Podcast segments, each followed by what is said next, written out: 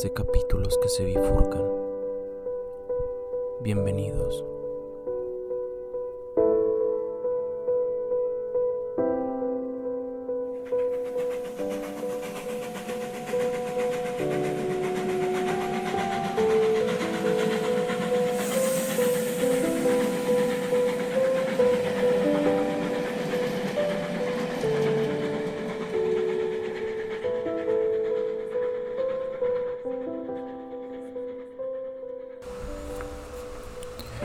Hemos visto que las emociones son modos de reaccionar ante la realidad, que a su vez provocan otros tantos modos de actuar en ella. Pueden aumentar o disminuir el deseo de hacer cosas. Pueden suavizar las aristas de la vida en común o hacerlas más hirientes. Los nombres que las identifican no son inocentes ni neutros. El miedo, la ira, la alegría, la tristeza, la compasión, la confianza o la vergüenza son palabras que connotan algo que en principio es positivo o negativo. Spinoza lo entendió también así cuando clasificó los afectos en las dos categorías, alegres y tristes, entendiendo que los primeros aumentan nuestra potencia de actuar mientras los otros la disminuyen. Los afectos alegres nos convienen, los tristes no. ¿Convienen para qué? Hay diversas respuestas esquemáticas todas ellas, a esta pregunta que es fundamental para la ética, pues conduce a indagar sobre el fin, el objetivo último de la vida humana, su sentido, para qué vivimos, qué queremos por encima de todo. Y quizá no importe tanto cuál sea la respuesta, como la tosuda persistencia en el planteo de la pregunta. Como dijo Pico de la Mirandola, a diferencia de los seres inferiores, los humanos se cuestionan cómo vivir, pueden escoger entre diversas formas de vida y al hacerlo apuntarán más alto o más abajo, se acercarán a los dioses o a los brutos, se humanizarán o se volverán inhumanos. Que las emociones sean mejores o peores para el individuo no significa, sin embargo, que en sí mismas sean buenas o malas. El mismo Spinoza se encargó de enseñar que las pasiones no son vicios, lo que no obsta para que no todas sean igualmente adecuadas para cumplir el fin de preservar en el ser y desear ser con más intensidad, que es lo que esencialmente nos constituye. Aristóteles entendía que las pasiones debían ser templadas por la pronesis, el cálculo la regla de lo moralmente correcto. También Hume establecía una corrección de la simpatía natural por obra de la justicia y en definitiva la coacción punitiva del derecho. Si el ser humano es de algún modo y dentro de sus límites dueño de su vida, ha de ser capaz de dar forma y sentido a sus sentimientos, para no desviarse de su cometido, para poder florecer como ser humano. Así lo entiende Justin Oakley cuando aborda el significado moral de las emociones y explica que una emoción es buena si responde o se dirige a algo bueno, esto es, algo relacionado con el florecimiento humano. Teniendo en la mente tal perspectiva, podemos hablar de emociones positivas o negativas, apropiadas o inapropiadas, o sencillamente de emociones morales, emociones que contribuyen al desarrollo moral humano. La construcción social de la vergüenza. El sentimiento de vergüenza está estrechamente vinculado a los orígenes del sentido moral, lo que de inmediato hacen Adán y Eva cuando pecan y desobedecen a Yahvé, es ocultarse para no ser vistos, se avergüenzan de su propio cuerpo, se dan cuenta de que están desnudos. Lo mismo le ocurre a Caín, tras matar a su hermano Abel, huye a esconderse de la mirada reprobatoria de Dios. Efectivamente, la vergüenza consiste en el sentimiento derivado de la caída de la imagen que uno tiene de sí mismo. La pérdida de reputación, el descrédito ante algún otro o ante la sociedad. Aristóteles subraya que es el sentimiento de la reputación perdida y la define como un cierto pesar o turbación relativos a aquellos vicios presentes, pasados o futuros, cuya presencia acarrea una pérdida de reputación. O también como una fantasía que concierne a la pérdida de reputación, pues importa el juicio de quienes nos admiran o de aquellos otros a quienes admiramos, o por los que queremos ser admirados. Así, como el de aquellos cuyos honores nos sirven de estímulo o cuya opinión no cabe desdeñar. No hay sentimiento de vergüenza si no existe un ojo que mira y juzga a la persona, un ojo que importa, sea porque es el ojo divino, como el que mira a Adán y Eva, porque es alguien a quien uno admira o porque representa el peso y la presión de toda una sociedad. Nadie se forma una imagen de sí mismo al margen de los demás. Es en el espejo ajeno en quien uno se contempla y deduce cómo es. La propia imagen depende y va precedida por las imágenes y las opiniones que los otros tienen de uno. Imágenes que a su vez se forman a partir de aquellas creencias o normas que indican cómo debemos ser. Uno se reconoce a sí mismo en la mirada de los demás y sobre todo en la de aquellos a quien más aprecia y estima, y se reconoce a sí mismo en la aceptación o la reprobación social. Tales son los criterios sobre los que se asienta el sentimiento de vergüenza. Es necesario una suerte de observador o una figura interna, una conciencia o un superego, que vierta sobre el individuo sus críticas, que desapruebe su conducta. Bernard Williams ha distinguido entre emociones rojas y emociones blancas. Las primeras hacen enrojecer a la persona que se ve a sí misma desde los ojos de los demás. En la segunda, por el contrario, uno se mira desde el ojo interior, que es la conciencia. Cuanto más homogéneos son los criterios sociales o morales sobre la buena educación o el comportamiento correcto, cuanto más cerrada esté la comunidad sobre sí misma y en torno a sus creencias, más sentirá el individuo el aprobio de la vergüenza al mínimo desvío. Por el contrario, una sociedad relajada y abierta en sus costumbres, indiferente a las distintas formas de aparecer y de hacer de quienes la componen, contribuirá a que el sentimiento de vergüenza se desvanezca incluso acabe por desaparecer.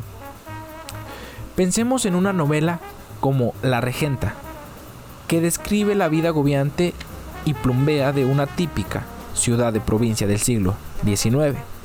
Vetusta una ciudad que respira por la iglesia y por el que dirán de sus habitantes, donde todas las personas pudientes crean y participan, son el modelo indiscutible que hay que imitar.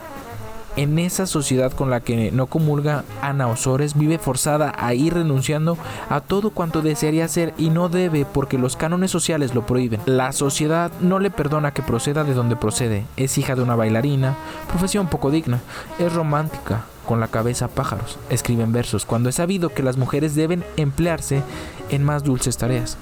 Las mujeres no escriben, inspiran. Las escritoras no son mujeres de bien. Su matrimonio es forzado, de convivencia, con Víctor Quintanar, mucho mayor que ella, que la trae como una hija. Don Víctor se sentó sobre su cama y depositó un beso paternal en la frente de una de su señora esposa. En Vetusta, Ana Osores es la perfecta casada, y ella ni siquiera es capaz de sentirse frustrada al pensar que había equivocado su camino. Su marido no le amaba, no, pero procuraría amarle.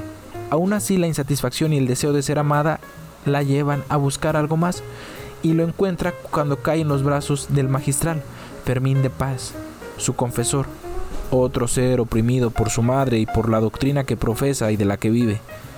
La ciudad los contempla, los critica y los desprecia, se escandaliza y se horroriza, pero alimenta el escándalo que era como una novela, algo que interrumpía la monotonía eterna de la ciudad triste. Ana Osores quiere emanciparse y sobre todo ser amada. No consigue ninguna de las dos. La ciudad es una cárcel, por su moralidad única, por su hipocresía, porque inmoviliza y no permite la rebelión. La regenta quisiera vengarse, pero no se atreve. Lo detesta todo, se detesta a sí misma. El día de Viernes Santo busca la forma de redimirse de sus pecados. Se ofrece a ir en la procesión, vestida de nazarena, los brazos en cruz, una imagen patética, expuesta a las miradas inquisitivas y de desprecio de toda la ciudad. Exhibe su vergüenza y su culpa. Ana Osores es un personaje que vive trágicamente la escisión de su ser no es lo que quisiera ser, no puede serlo por el desagrado y las repulsas sociales que sus ambiciones provocan. Lo mismo le ocurre al magistral, dividido entre la realidad sacerdotal impuesta por su madre y un yo romántico y emotivo embrujado por el frescor y la entrega de la regenta. Vive en una prisión, no se reconoce ante el espejo. El mozo fuerte y velludo que tenía enfrente le parecía otro yo que se había perdido, que había quedado en los montes desnudo. Desea poder llevar la ropa de un hombre de verdad, no una sotana que se le enreda entre las piernas. Ninguno de ambos personajes vive la vida que hubiese deseado. Ambos sufren el aprobio del entorno en que discurre su previsible existencia. Es ese entorno el que les hace avergonzarse de ser como son. Es un ejemplo de sociedad homogénea y encerrada en sí misma, con una moralidad precisa e inflexible que excluye al disidente y al hereje. En Vetusta no está contemplada la exhibición pública ni del adulterio ni del ateísmo. La religión tiene un poder que incluso inhibe la expresión del ateo oficial de la ciudad. Pompeyo Guimarán, quien en el trance de morir hace lo que todos, pide un confesor. Estamos lejos, muy lejos por suerte de sociedades como la vetusta que dibujó Clarín. En las sociedades liberales, mestizas y laicas existen observadores que juzgan, pero según criterios de distinto signo que en cualquier caso no se sustentan en doctrinas fuertes e intransigentes. La actitud que domina es más bien de indiferencia. El laicesfero, laissez-passer liberal, no solo ha invadido la economía, sino todos los ámbitos, el político, el social, también el moral. Existe una ley ciertamente que pone límites, pero es la única coacción que siente el individuo porque no tiene más remedio. Una represión, por otra parte, que no genera el sentimiento de vergüenza ni de culpa, que produce la pérdida de reputación social. El delito es reprobable, en efecto, pero ¿por qué es ilegal? Todo el mundo sabe, además, que el cumplimiento fervoroso de la ley no siempre acarrea el mayor reconocimiento social. Los héroes de nuestro tiempo son personajes que no llaman la atención por su buen hacer, por su conducta impecable, ni por su entrega a los demás. La muerte de un santo como Vicente Ferrer, que no vivió sino para aliviar a los pobres, merece menos lamento y ocupa menos tiempo y espacio en los medios de comunicación que la muerte del estrafalario Michael Jackson. Los modelos a imitar se ajustan a criterios muy poco edificantes y cada vez es más difícil aclararse sobre qué significa realmente la dignidad o el florecimiento de la vida humana. ¿Ha contribuido todo ese cambio a la pérdida de sentimiento de vergüenza? ¿Hay que celebrar que haya sido así? Vergüenza y anormalidad. En el libro Hiding from Humanity, Marta Nussbaum hace un análisis prolijo y pormenorizado del sentimiento de vergüenza, con la intención de poner de manifiesto sobre todo los aspectos más negativos del mismo. Relaciona la vergüenza con el desagrado el disgusto que manifiesta la sociedad hacia quienes quedan fuera de la normalidad que ella misma establece y preserva, razón por la que quienes se encuentran en tal situación se ven estigmatizados y marginados cuando no totalmente excluidos. Son las sociedades con vínculos más comunitarios, religiosos, étnicos y patrióticos las que pueden exhibir normas y criterios más claros y concretos, las más propicias a rechazar las conductas que tienden a desviarse de la norma. Fruto de las políticas liberales ha sido el dejar de llamar a las situaciones por su nombre, con el loable propósito de evitar el prejuicio que el nombre acarreaba ha habido que inventar apelativos especiales para los negros, los discapacitados, los viejos, los dementes, con el fin de no herir el amor propio de nadie y evitar que se sintiera avergonzado de su condición. Hemos borrado los nombres de la dominación sustituyéndolos por otros, con la vana esperanza de que con ello la dominación desapareciera. Pero lo cierto es que los cambios lingüísticos son demasiado superficiales para acabar con la exclusión. No basta decir hombres y mujeres para que la discriminación sexual cese. Por otra parte, y pese a Foucault, que reprobó con saña e incluso con exageración todo tipo de dominaciones, la obsesión normalizadora se sigue dando en los estados que nacieron con el objetivo de unificar lo desigual y reducir las diferencias. Lo normal arrasa con todo lo que no se ajusta a la norma y se produce el ensañamiento contra quienes no encajan en ella.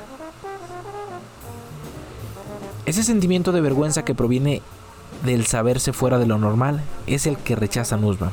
Y lo rechaza pensando sobre todo que el desagrado hacia lo que no es normal puede utilizarse como fuente de legislación, convirtiendo en ilegal cuanto produce disgusto a la mayoría. De hecho, así ha ocurrido durante siglos con todos aquellos que no encajaban en la normalidad. El desagrado es una emoción visceral, injustificada, muy distinta a la indignación sana que sí puede y debe ser la base de una regularización justa es la indignación que provoca el daño injusto, la desigualdad flagrante, el abandono de muchos a la indigencia. Indignación o vergüenza por el estado del mundo.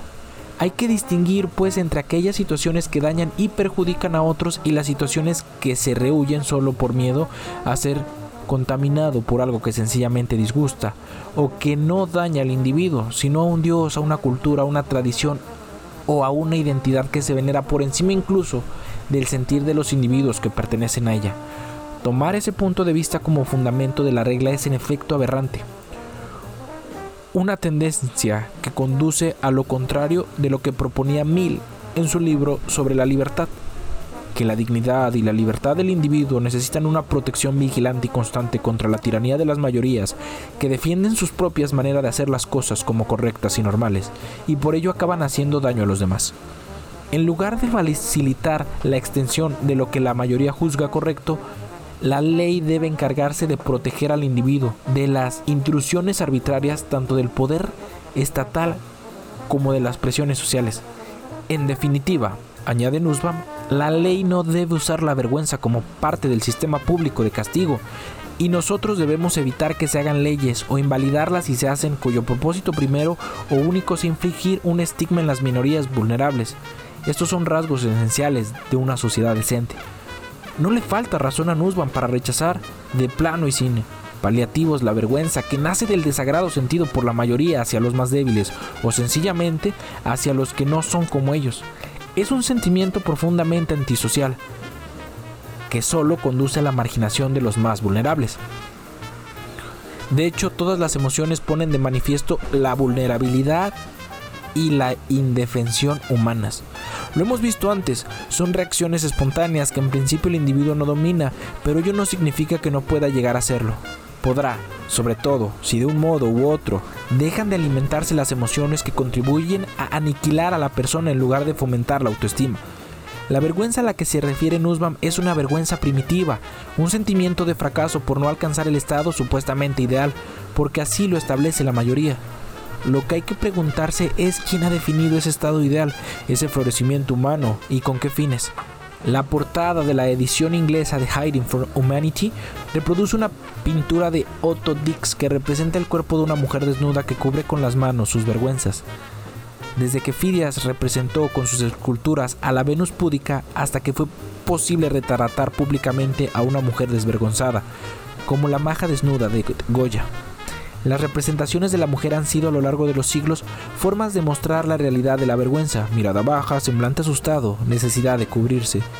La protagonista de La Regenta se ve desgarrada por la reprobación de quien en realidad se avergüenza de manifestar lo, que quisieran y no osan decir lo que de verdad sienten.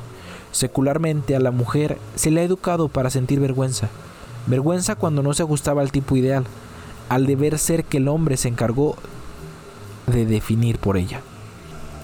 No obstante, junto a esa vergüenza que es destructiva sin paliativos, existe otra de la que puede decirse que constituye un imperativo moral, pues pone de manifiesto la adhesión de quien la siente a los valores más altos. Cuenta Camus en El primer hombre que cuando un compañero de la escuela le echa en cara que su madre sea una domestique, se siente avergonzado si bien inmediatamente siente vergüenza por haber sentido vergüenza. Algo parecido relata Primo Levi en sus narraciones sobre los campos de exterminio que conoció de primera mano. Dice que los campos le llevaron a sentir la vergüenza que los alemanes no sentían, que el hombre justo experimenta por el crimen de otro, el sentimiento de culpa de que exista ese crimen. Se pregunta en efecto qué puede significar reducir a una persona al estado de un hombre extenuado con la cabeza hundida y los hombros caídos, sin que se pueda distinguir un asomo de su pensamiento en su rostro y en sus ojos. Pero todos esos sentimientos de vergüenza hacia una humanidad que fue capaz de asistir sin inmutarse a la escenificación de horror, no le impide sentir a su vez otra vergüenza, la que conlleva el no estar muerto entre tantos semejantes muertos, gracias a un privilegio que no has ganado es la culpa que siente el superviviente, solo por sobrevivir cuando la mayoría no, ha tenido esa suerte. Una vergüenza que tienen dos caras. La del que se siente privilegiado entre una multitud de víctimas del horror y la del que siente su rechazo y su repugnancia por pertenecer a una especie que se deshonra a sí misma. No solo es atributo de la vergüenza, todos los sentimientos son ambivalentes, Pueden ser positivos y negativos, apropiados e inapropiados. Por eso importa su papel en la formación moral de la persona. De la vergüenza se han resaltado más los aspectos negativos que los positivos. Es el caso de Spinoza que la rechaza radicalmente al considerarla un afecto irremediablemente triste. La vergüenza es la tristeza acompañada por la idea de alguna acción que imaginamos vituperada por los demás. Dice, imaginamos vituperada. Y ya sabemos que la imaginación es engañosa y no refleja la realidad. De ahí a que la vergüenza sea una idea inadecuada. Además, la vergüenza es desdeñable porque es un obstáculo para la autoestima, lo que Spinoza llama el contento de sí mismo, que es, por el contrario, la alegría que brota de que el hombre se considera a sí mismo y considera su potencia de obrar. El contento de sí ayuda a vivir. La vergüenza lleva a esconderse de uno mismo y de los demás, a huir de una existencia en la que uno no encaja, que menosprecia y desdeña lo que uno es. Incluso Aristóteles, que ve en la vergüenza un rasgo necesario, un ser que no ha experimentado vergüenza, ¿es un ser humano? se pregunta en la ética Nicomaco. Subraya el valor de otra virtud, la magnanimidad, que se forma en las antípodas de la vergüenza. El magnanismo, en efecto, el que posee un alma grande, es el hombre virtuoso, que se enorgullece de serlo, y lo manifiesta sin mezcla de rubor porque es honrado y digno de grandes cosas. Es el que se da sin pretender recibir nada a cambio. El que no necesita a los otros. No es murmurador ni rencoroso, carece de resentimiento. Incluso en la apariencia externa el magnanismo se distingue de los demás, pues es propio de él tener movimientos sosegados, una voz grave y una dicción reposada, pues el que se afana por pocas cosas no es apresurado ni impetuoso, aquel a quien nada parece grande.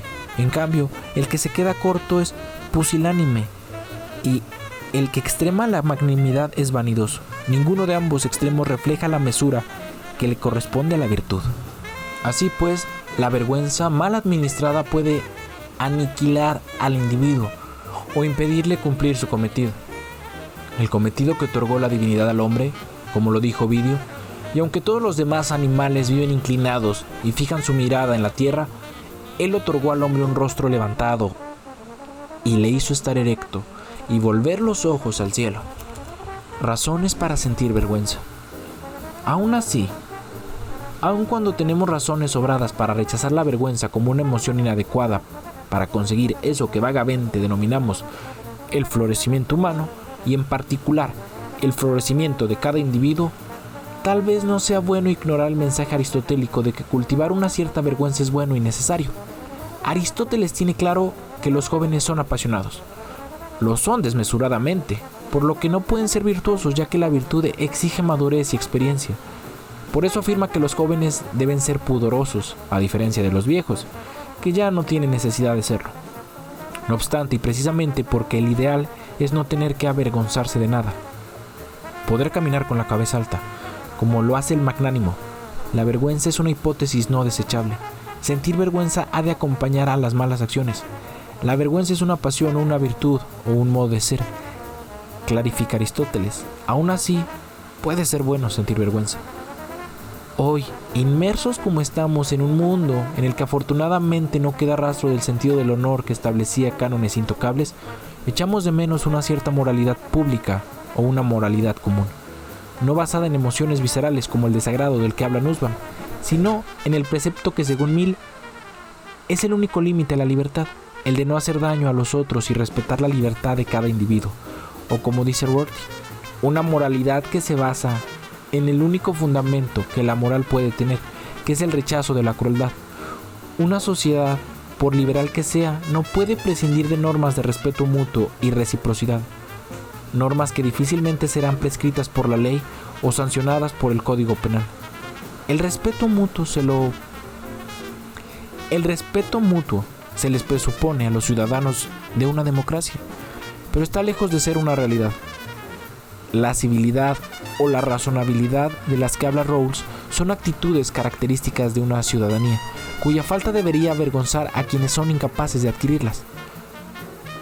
como debería avergonzar el incumplimiento reiterado de las normas de honradez que se presuponen en especial a aquellas personas que tienen más responsabilidades públicas. Que en las democracias liberales prolifere la corrupción y que ninguno de los corruptos avergüence de serlo ni dé muestras de reconocer sus desvíos pone de relieve que algo falla en tales democracias. Falla el que no se consiga forjar el carácter ciudadano, un fallo que algo debe de tener que ver con la desaparición de ciertas emociones sociales como la vergüenza o la culpa. Abishai Margalit, en el libro The Decent Society, parte del supuesto que una sociedad decente es aquella que no humilla a ninguno de sus miembros. ¿Quiere ello decir se pregunta a sí mismo que una sociedad decente no fomenta el sentimiento de vergüenza y responde echando mano de una distinción que viene de antiguo. Hay que distinguir entre las sociedades de la vergüenza y las sociedades de la culpa. En estas últimas, los ciudadanos interiorizan las normas y se sienten culpables cuando dejan de cumplirlas. En cambio, en las sociedades de la vergüenza todo está exteriorizado y sus miembros tienen que evitar ser sancionados externamente por lo que hacen mal que es todo lo que mancilla su honor o su buen nombre. Aparentemente, dichas sociedades son más primitivas que las que han conseguido que sus miembros interioricen las normas y se sientan culpables de transgredirlas. Parece que la sociedad de la vergüenza tiene poco que ver con una sociedad decente, pero no es así. Si una sociedad causa que sus individuos se sientan avergonzados, humillados por su origen familiar, su religión, su etnia o cualquier otro elemento que conforme su identidad, entonces esa sociedad no es decente, si lo es en cambio, se hace que un individuo se avergüence por pertenecer a un grupo criminal o hace que el hijo de un nazi se avergüence de su padre. No debe hacer que ese hijo se sienta culpable de su filiación, pero la sociedad no sería decente si no consiguiera que se avergonzara en ella. John Rawls, por su parte, se pregunta por los sentimientos de vergüenza y culpa en las sociedades actuales vinculándolos a la pérdida de autoestima o a la imposibilidad de lograrla. Pero también a tal propósito hay que distinguir entre tipos de vergüenza. Es distinta, nos dice, la vergüenza natural de la vergüenza moral. La primera es involuntaria, viene dada por la incapacidad de ejercitar ciertas excelencias o disponer de bienes que todo el mundo debería tener, lo que nos impide hacer lo que quisiéramos o lograr lo que aspiramos. La vergüenza moral, por el contrario, es la que siente el individuo cuando ve en sí mismo la falta de las virtudes morales que debería haber adquirido. Ambas vergüenzas disminuyen nuestra autoestima, aunque por razones distintas. En el primer caso, el defecto en cuestión no depende de nosotros, pero sí en el segundo. Por lo que hace a la culpa, Rose la relaciona más con la justicia, mientras que la vergüenza aparece en el ámbito del bien.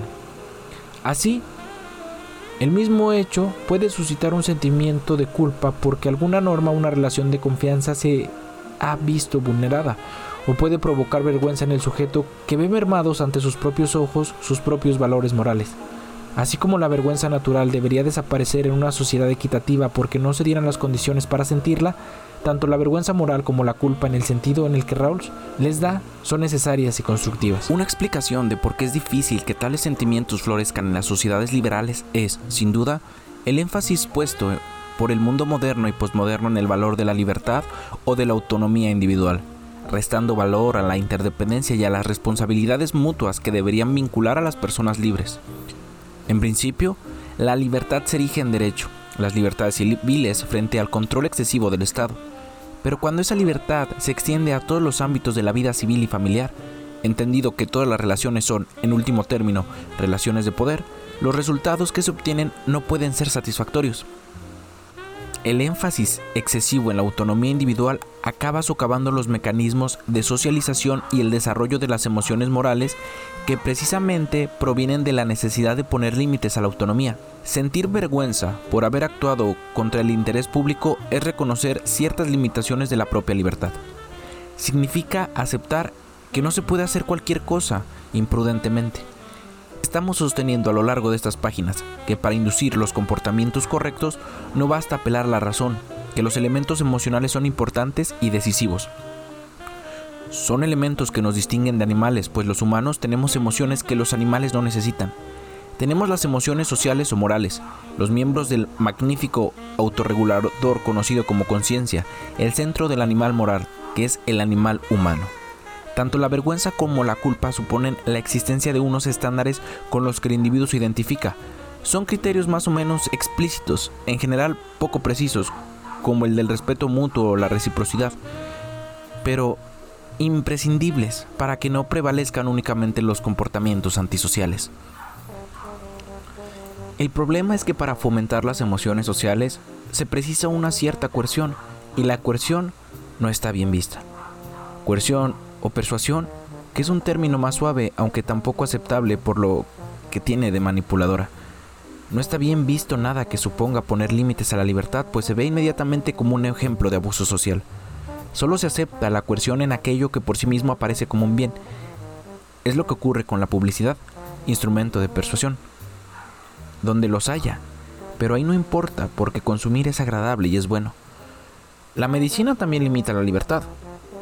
Obliga a tratamientos dolorosos, pero cura de las patologías y los traumas. Es una coerción saludable. La educación, que también lo es, encuentra en cambio muchas más dificultades para seguir siéndolo. Los beneficios de la educación nunca han sido tan tangibles como los de la medicina. Así, los fracasos educativos han acabado atribuyéndose a la severidad de las medidas utilizadas para educar, medidas que han sido descartadas, con lo que se han removido los cimientos de la educación misma. ¿Cómo es posible educar sin establecer límites? De un modo u otro hemos perdido el vocabulario moral y nos falta la estructura conceptual que justificaría la coerción. Lo que en tiempos fue evidente, hoy ha dejado de serlo. La libertad se ha desprendido de la responsabilidad, aquella se ha convertido en el valor supremo, pero no ha ocurrido lo mismo con la responsabilidad. No nos damos cuenta de que no puede haber una sociedad libre sin autonomía individual y no puede haber una sociedad sostenible que descanse solo en la autonomía, porque la libertad no es el último valor, Existen otros valores sociales cuyo reconocimiento efectivo y no solo teórico limita la libertad. Aunque tenemos muy claro que no es obligación del poder político promover el bien de las personas, no es obligación del Estado decirnos cómo debemos ser felices, sí es obligación del Estado promover que todos los valores sociales se mantengan. La pérdida de un vocabulario preciso para referirnos a juicios morales es lo que hace pensar a ciertos autores que incluso el periclitado y anacrónico sentido del honor debería recuperarse, puesto que cumple una función social insustituible. Richard Sennett lo corrobora diciendo que, en dos sentidos distintos, el honor es una categoría fundamental de la vida social. En primer lugar, porque pone códigos éticos que establecen pautas del comportamiento socialmente reconocidas.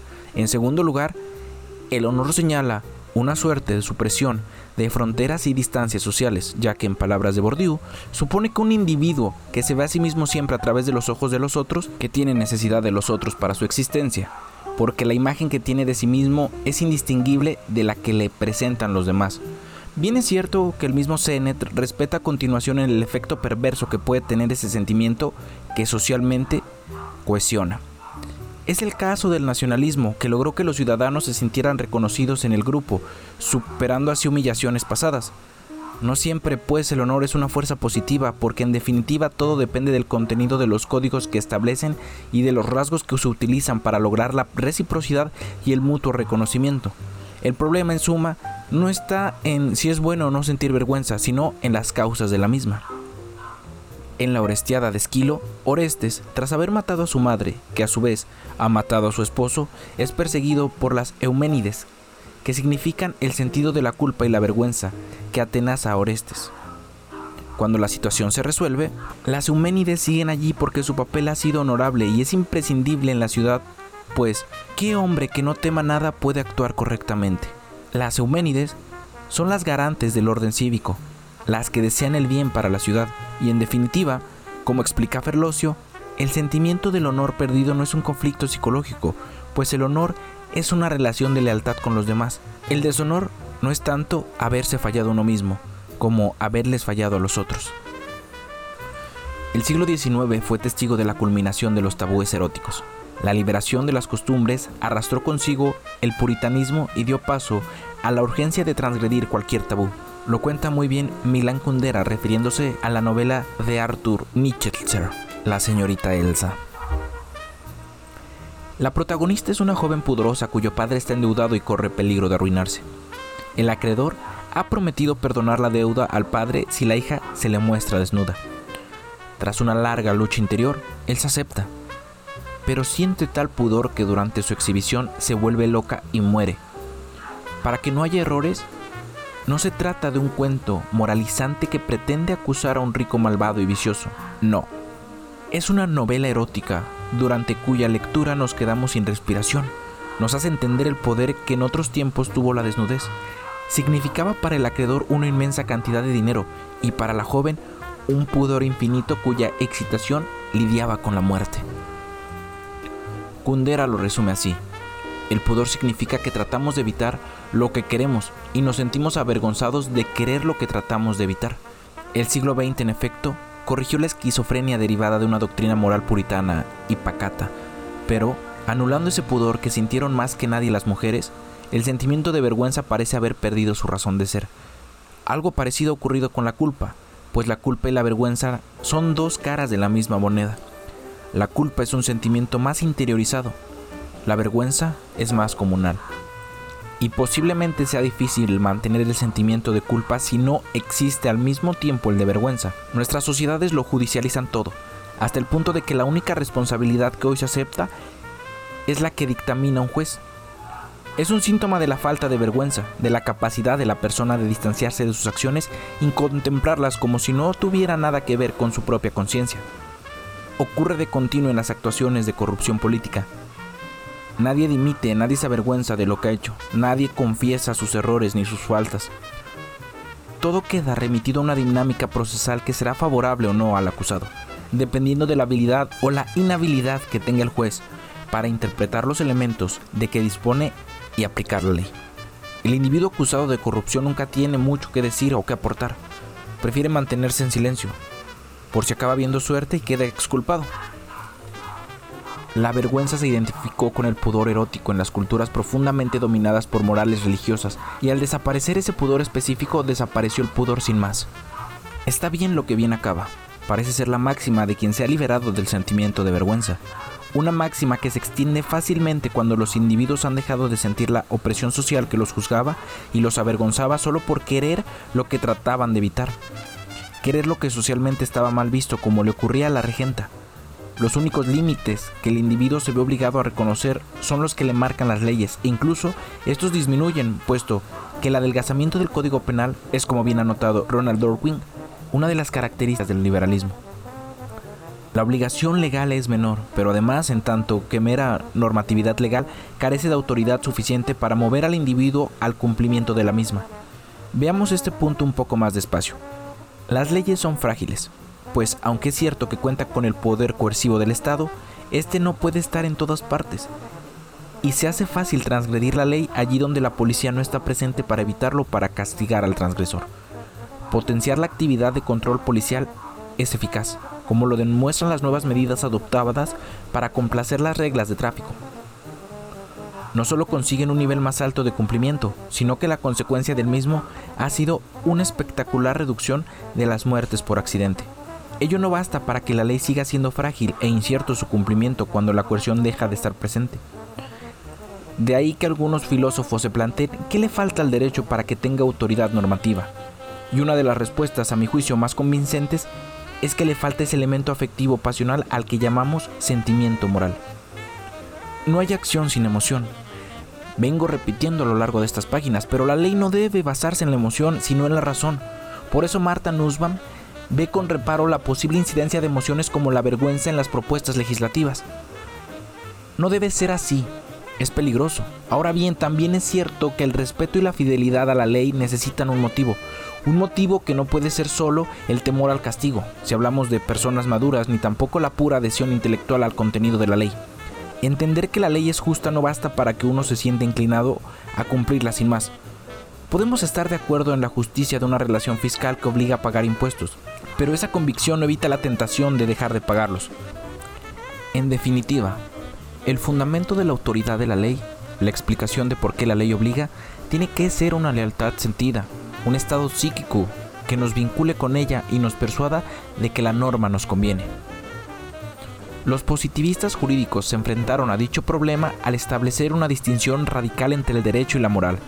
Afirmaron que el derecho debía justificarse y valer por sí mismo, independientemente de cualquiera consideraciones morales, con lo cual dejaron sin respuesta la pregunta acerca de por qué la ley obliga, pues son las razones morales y no las meramente jurídicas las que incorporan el carácter afectivo a la ley. Razones derivadas de ese sustrato moral que constituye la humanidad como tal y que es común son la necesidad de hacer justicia, la preocupación por la suerte de los demás, la confianza mutua, la reciprocidad, la empatía, la voluntad de no hacer daño. La existencia de tales sentimientos no se entiende desvinculada de la vergüenza por la desaparición de los mismos. Es la vergüenza que sentía Primo Levi en los campos de concentración, la vergüenza de Camus por haber osado avergonzarse de que su madre fuera una criada, la vergüenza que aún sentimos ante el triste espectáculo de las pateras que arrojan a las playas a los exhaustos emigrantes que solo quieren poder trabajar. Esa vergüenza no es inútil ni vana, es necesaria y debería formar parte del predicamento humano. Nussbaum no se equivoca cuando rechaza que la vergüenza, entendida como el disgusto aristocrático que repudia lo que no va con uno, sea utilizada como la base de la legislación. La legislación tiene objetivos más altos, proteger al vulnerable, evitar el daño a los más débiles, no contribuir, pues, a que las personas sientan vergüenza por ser distintas. Tal es el objetivo de la ley, si quiere ser respetuosa con la igualdad. Pero al mismo tiempo la ley debería construir un entorno capaz de suscitar la confianza y la reciprocidad. No lo hará si la adhesión a la ley deriva solo del miedo a ser castigado. Lo que Kant denominó respeto a la ley única concesión sentimental que se permitió en la fundamentación de la moral no puede ser un respeto constitutivo, por decirlo así, de un ser que es legislador por naturaleza, como creía el mismo Kant. El respeto a la ley, forme o no parte esencial de la condición humana, tiene que ser un sentimiento cultivado y compartido por quienes se disponen a preservar unos mismos valores como base de su convivencia. Dicho sentimiento no se sostiene si no incluye el avergonzarse ante la transgresión de la norma o el desdén hacia los valores básicos procedan tal transgresión o tal desdén de los demás o de uno mismo. No solo el respeto a la ley no se sostiene si la falta de respeto no acarrea vergüenza, sino que se convierte en cinismo. El cinismo que denuncia Platón con la fábula del anillo de Giges, cuyo poder consistía en hacer invisible a la persona que lo llevaba por... Gracias a tal poder, Giges cometió todos los delitos que le vinieron en gana, puesto que nadie se los imputaba a él. Así son los desvergonzados, actúan imprudentemente, con la esperanza de que su culpa no les será imputada. No sienten vergüenza ninguna porque tampoco la ley les merece ningún respeto.